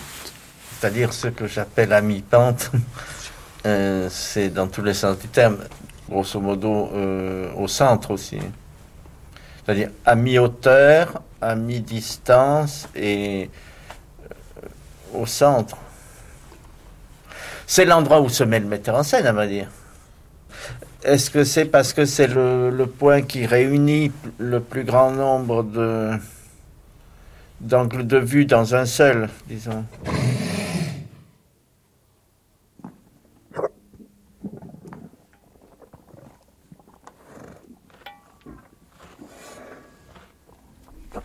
Fait que l'espace soit très grand fait qu'on ne peut pas l'embrasser d'un seul regard. On devient euh, quelqu'un qui peut remarquer saisir les, petits déplacements. La tête du chameau qui passe, euh, Vermeer qui fait une petite chose, euh, euh, la logeuse qui se met à lire ou qui boit un verre de vin. Là, c'est un peu comme s'il y avait toujours le, le même tableau, mais on est dedans, on s'y promène et des petites choses changent.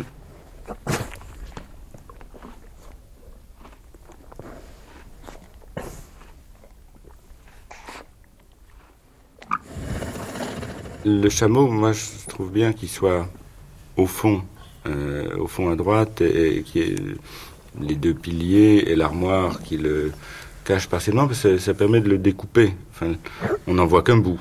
Ouais. Tantôt la tête, tantôt, la tête, tantôt euh, les deux bosses. Moi, je l'aurais bien mis au milieu, mais peut-être ça aurait trop attiré l'attention. Parce qu'il est comme un reste de paysage. Le paysage est, toujours dans le fond, non?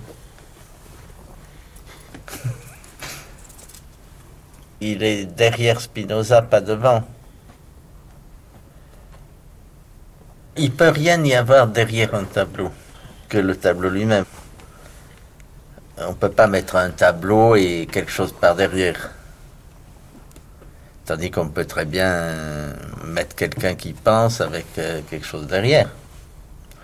Ou euh, quelqu'un qui a une activité, de, quelque sorte qu'elle soit, euh, on peut toujours avoir quelque chose derrière, mais avec un tableau, ça n'a pas de sens. Le tableau est toujours le fond. Hein. mais ce qui est derrière est aussi ce qui est le moins tenu de participer au théâtre. Ben oui, mais euh, oui, parce qu'une action, par exemple, ne peut jamais être le fond. Même si elle est située au fond. Oui, même si elle est située au fond, il y a toujours euh, quelque chose derrière l'action. C'est-à-dire euh, un paysage, justement. C'est-à-dire un tableau. il y a toujours un tableau derrière l'action, mais il n'y a pas d'action derrière un tableau. Enfin.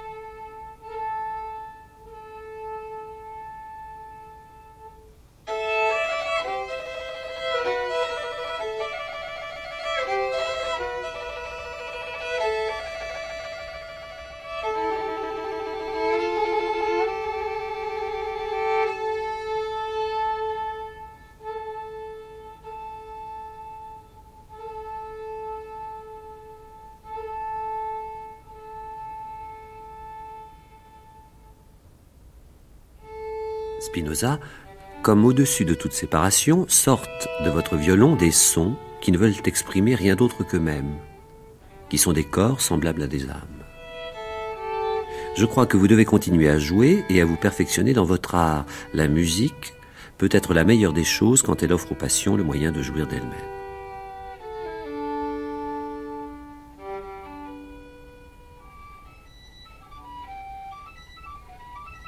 Lorsque je vous écoute jouer, c'est comme lorsque je regarde un tableau de mon voisin Vermeer. Bon, c'est une idée qui m'est venue en, en constatant qu'ils étaient nés la même année, morts euh, à six mois de distance, qu'ils ne s'étaient jamais connus alors qu'ils avaient toujours été à moins de 100 km l'un de l'autre.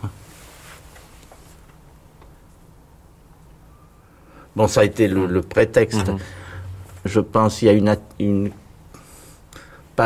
d'attitude en face de la réalité. Cette manière de, laisser être les choses, de, ne- de ne pas y toucher, de ne pas faire violence qu'à la peinture de Vermeer, me paraît assez proche du... Attends, de quoi dans Spinoza? Du... du du respect des apparences ou du respect des choses. Par opposition, par exemple, à l'idéalisme militant et, grossier de Descartes. Oui, enfin cette sorte de entreprise de manipulation de la réalité. Manipulation par le, par le calcul, par la, par la pensée, à vrai dire. La, euh, pensée de Spinoza euh, laisse être les choses, un peu comme euh, le regard de Vermeer laisse être les choses, il me semble.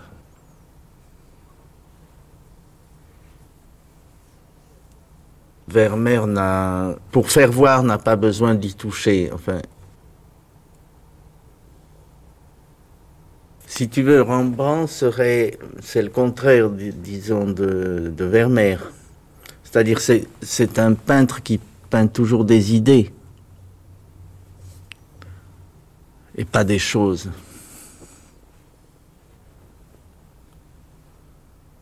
Il y a une sorte de matérialisme dans, dans Vermeer qui aussi le rapproche de Spinoza, je pense. Il y a quelque chose à la fois pacifique et implacable.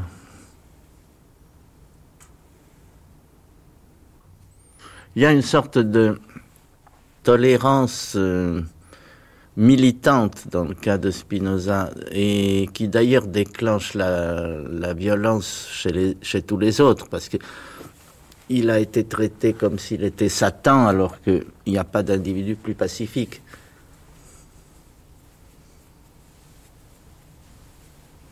C'est c'est tout ça qui fait la ressemblance à mon... C'est mal dit, mais enfin...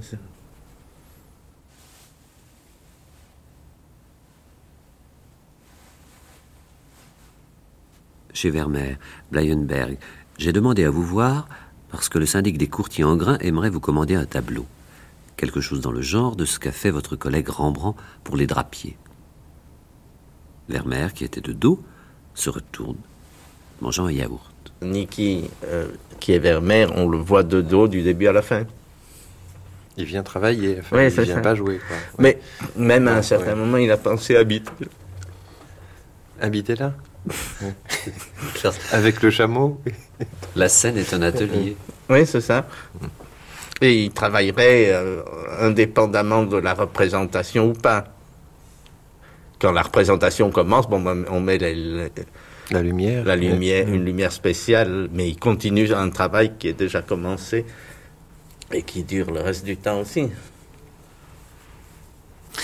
Mais c'est difficile quand même de travailler en sachant qu'il y a des gens dans, dans votre dos qui regardent. Il n'est pas très tranquille. Et le chameau, il a fait sa résidence aussi. Ah, le chameau, on ne sait pas encore parce que il y a un mâle et une femelle qui ont toujours été ensemble, qui ont, ils ont six ans. Je ne sais pas pour un chameau ce que, à quoi ça correspond, six ans. Enfin, ils sont adultes. Euh, ils sont très doux, on peut les caresser, ils, se roulent par terre. Enfin. Et mais euh, on ne sait pas. Euh, le, type qui les connaît bien les dit que il risque, s'ils sont séparés, de gueuler, mais du début jusqu'à la fin.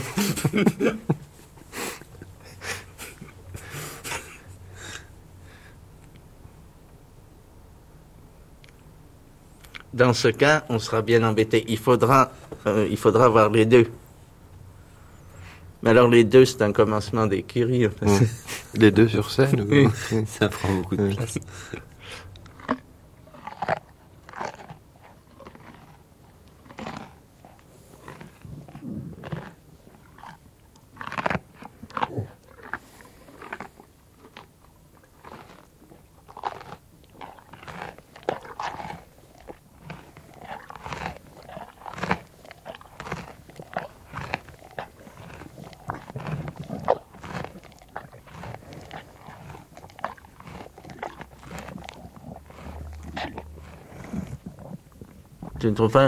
Ce à quoi ressemblent plus les dieux des mm. Grecs, mm. ce, sont au fond des, animaux. C'est-à-dire une sorte d'innocence, de, d'inconscience. De... Ils sont comme les hommes, mais il leur manque quelque chose mm. qu'ont les hommes.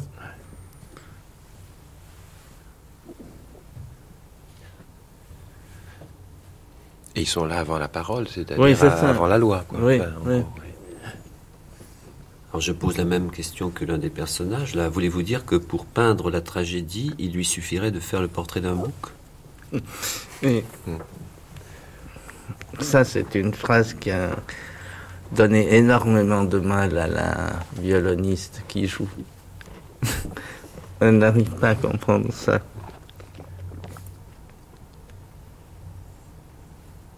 Bon, bah ça, c'est une plaisanterie. Hein.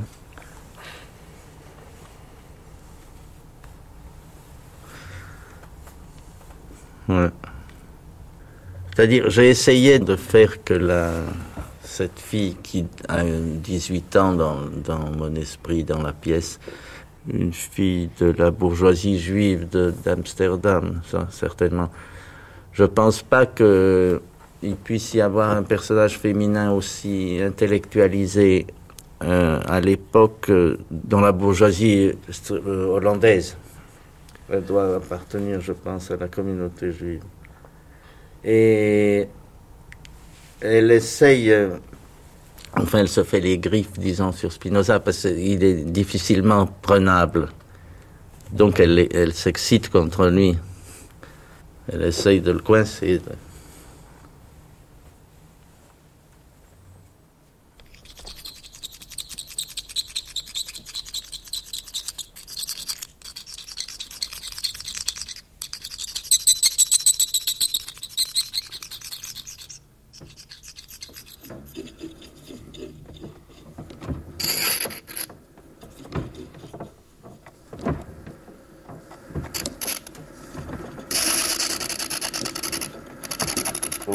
Pensée n'a pas de langage qui lui convienne. Alors que toute autre activité, le violon a un langage qui lui convient, qui est le, son lui-même, la manipulation et l'expression propre au violon. Euh, la peinture, ben, c'est l'activité de la peinture. L'activité de la pensée, ça, ça laisse quelqu'un démuni, il faut bien qu'il fasse autre chose en même temps. Ça n'occupe pas entièrement. Non? Alors il, faut trouver euh, quelque chose de visuel, euh, c'est-à-dire au fond de matériel à faire. Occuper les mains. Oui, ben, c'est tout ce qu'il développe là, à vrai dire, à propos des rabbins et tout ça, c'est vrai que la pensée, on, comprend pourquoi euh, dans la tradition rabbinique, euh, il faut occuper les mains. Sinon, on n'existe pas. Donc, euh, de là à penser qu'on est le mal. Je crois que c'est ça que disent les rabbins quand ils...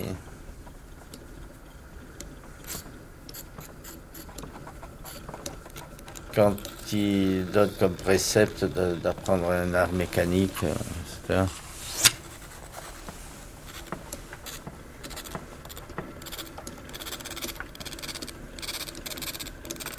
Alors la machine de Spinoza, c'est Ben justement, c'est ce métier qu'il a appris. C'est son vrai métier. D'autres, il n'en a pas. Parce que penser n'est pas un métier. Il avait comme métier l'optique, oui, enfin.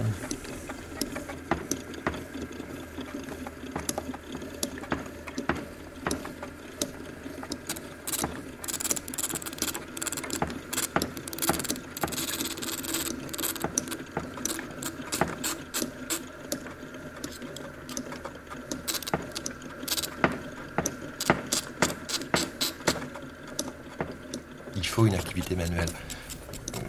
Quand on pense, quand on travaille comme ça, quand on fait un travail intellectuel. Et que le travail de peintre, pour ça,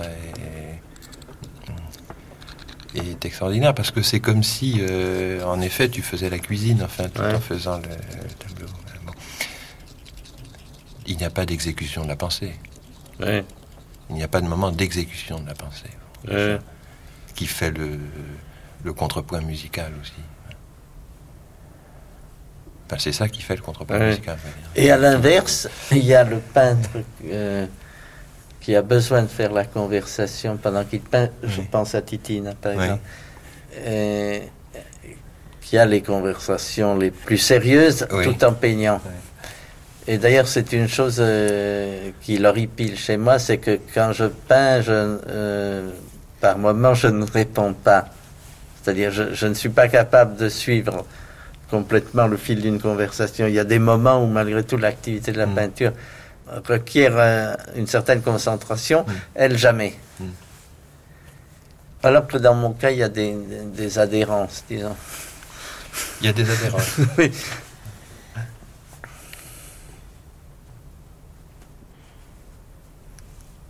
Parce qu'en réalité, oh, il y a des choses de Nietzsche qui sont très bien là-dessus. Que la pensée commence déjà à être trahie dans le fait même de se communiquer. C'est-à-dire cesse d'être elle-même à partir du moment déjà où on se, où on se souvient d'elle, où on la ramasse, où on essaye de lui donner... Comment dit-il Je sais plus. Ces pieds d'oiseau qu'elle a. Et qui, euh, dès qu'on les fixe, euh, trahissent. Euh, trahissent en même temps que, ils sont le seul élément qui la conserve. Elle est trahie en même temps qu'elle est conservée, c'est-à-dire qu'elle est, est communicable.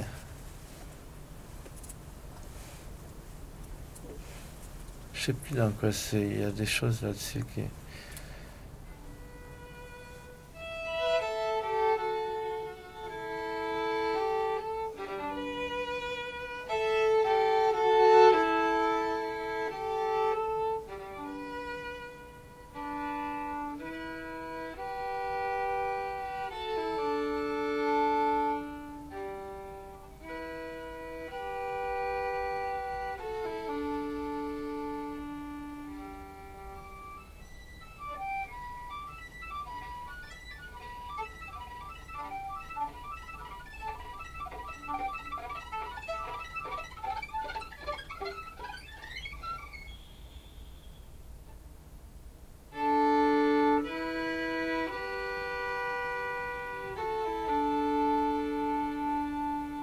Spinoza et ressemble à une œuvre d'art un peu. C'est-à-dire l'éthique est une chose euh, mystérieusement construite et qui est, là pour se, se tenir toute seule. Par rapport aux autres philosophes, c'est dont les livres sont l'expression de leur pensée. Il y a dans l'éthique un souci d'être sans père, c'est-à-dire Ça fait penser à certaines œuvres euh, comme, euh, je ne sais pas moi, Ulysse, de Joyce ou quelque chose comme ça. C'est-à-dire une chose qui voudrait être, tout. C'est en, en partie à cause de ça qu'elle est à ce point pénétrable.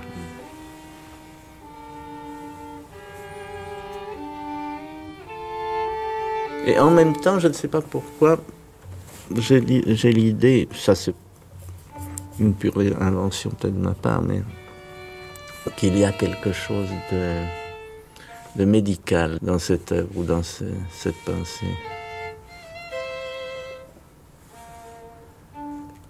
La méditation de la vie et non de la mort, etc.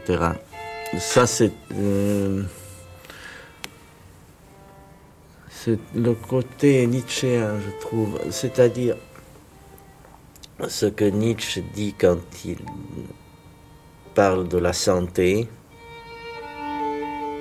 Au fond, dans Exe Homo, il dit qu'il est le, le seul homme sain qu'il connaisse parce qu'il est le seul qui a été vraiment malade.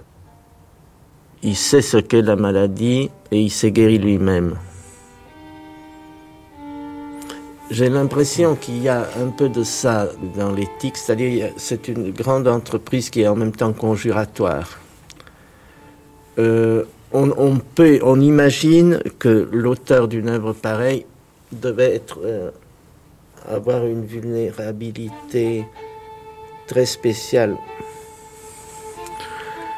et assez intense. Toute cette grande entreprise de, domination euh, des passions qui n'est pas une euh, traditionnellement ou stoïciennement une manière de les mépriser, mais de les traiter, tu vois.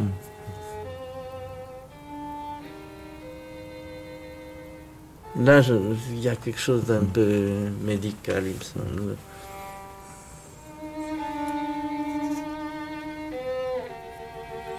C'est un peu aussi comme une œuvre de consolation. L'œuvre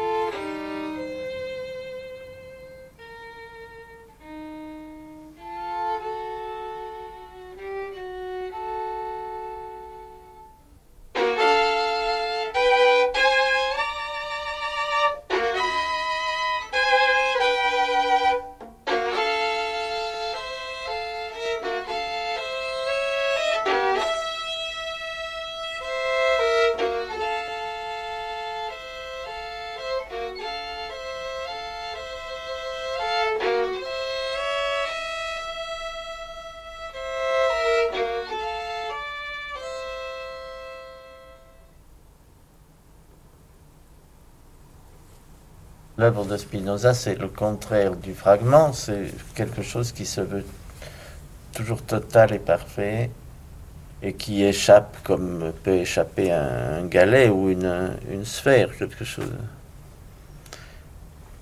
Mais c'est peut-être justement ça qui commande l'aspect fragmentaire, parce que comment se saisir d'une chose pareille? On peut que essayer il arrive cette chose bizarre, c'est que étant lisse et, et sphérique, on ne peut que le que lui donner des facettes, c'est-à-dire des plans. Même si on les multiplie, on, On casse. oui. C'est comme si on ne pouvait euh, approcher une chose que qu'en la rendant polyèdre et incapable de rendre compte de sa courbure.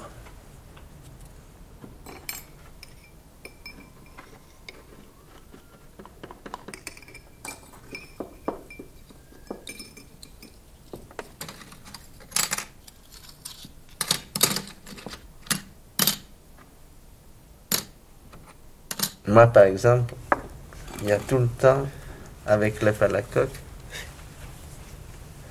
un moment qui m'échappe. Tu regardes l'œuf. Oui, ou bien j'oublie de le regarder. Ouais. Non, non, mais c'est, moi j'aime beaucoup ça, ce, ce côté. que par nécessité, il y a tout le temps quelque chose qui vous échappe. Et nécessairement, naturellement, c'est le plus intéressant qui échappe toujours. Ou dans le fait d'échapper, il y a ce qui valorise ce qui a échappé. Tu vois, et ça donne une euh, densité euh, qui est très intéressante, je trouve, aux choses.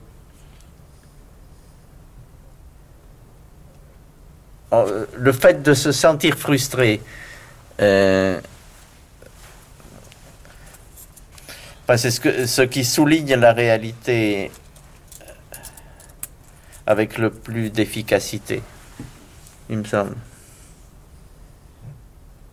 Parce que si, on voyait quelqu'un qui mange un œuf à la coque de bout en bout, ce serait pas peut-être si, si intéressant. Mais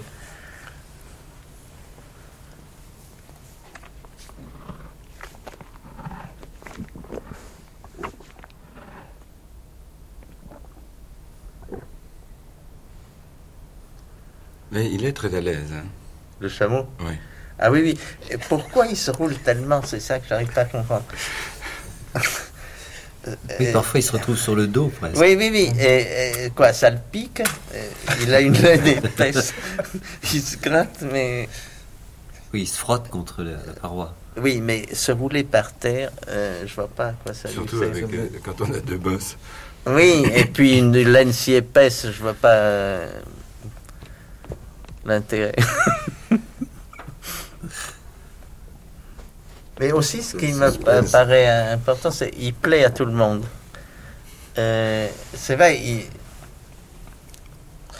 c'est étrange, je trouve, le rapport qu'ont les acteurs avec. Euh, parce qu'en principe, ils devraient le haïr. Parce qu'il il, il, rend le travail ben, presque impossible. N'importe quelle connerie qu'il fait est plus intéressante. oui. Euh, rien ne tient en face de cette euh, réalité animale. Euh, toute chose pensée, fabriquée, etc., est faible en face de...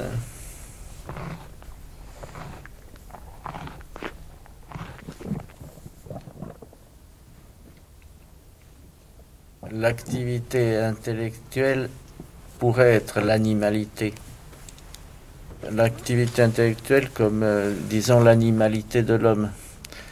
Plus que son corps, ce serait sa capacité de penser qui le rendrait animal.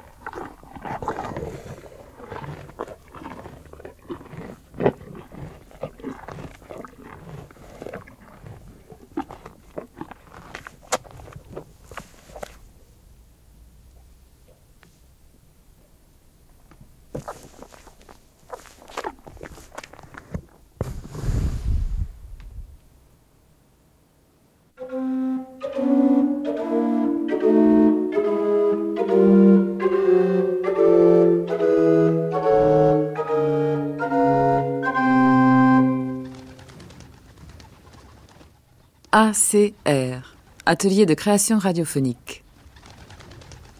Gilles Ayot. Portrait de l'artiste en ours blanc, puis en chameau jaune vermeer. Par René Farabé, Jean-Louis Schaeffer.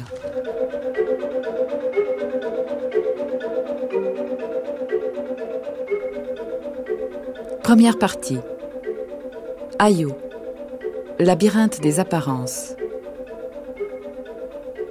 Rilke, Animaux, Ayo, François Bernard Mache, Rituel d'oubli, Extrait.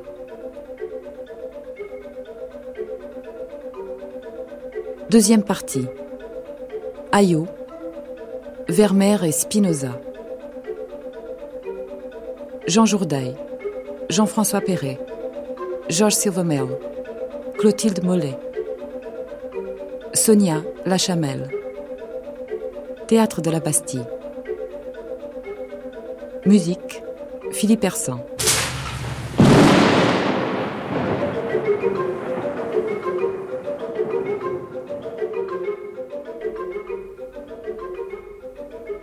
Gilles Ayot. Portrait de l'artiste en ours blanc, puis en chameau jaune vert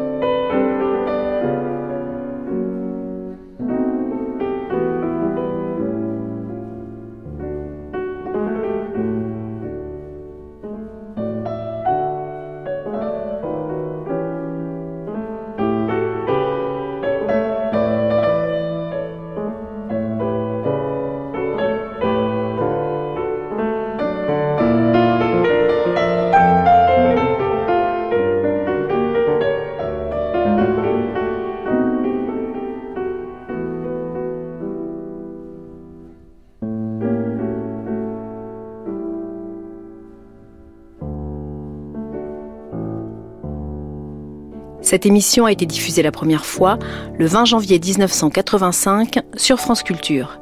Vous pouvez la télécharger et la réécouter à la page des nuits sur le site franceculture.fr.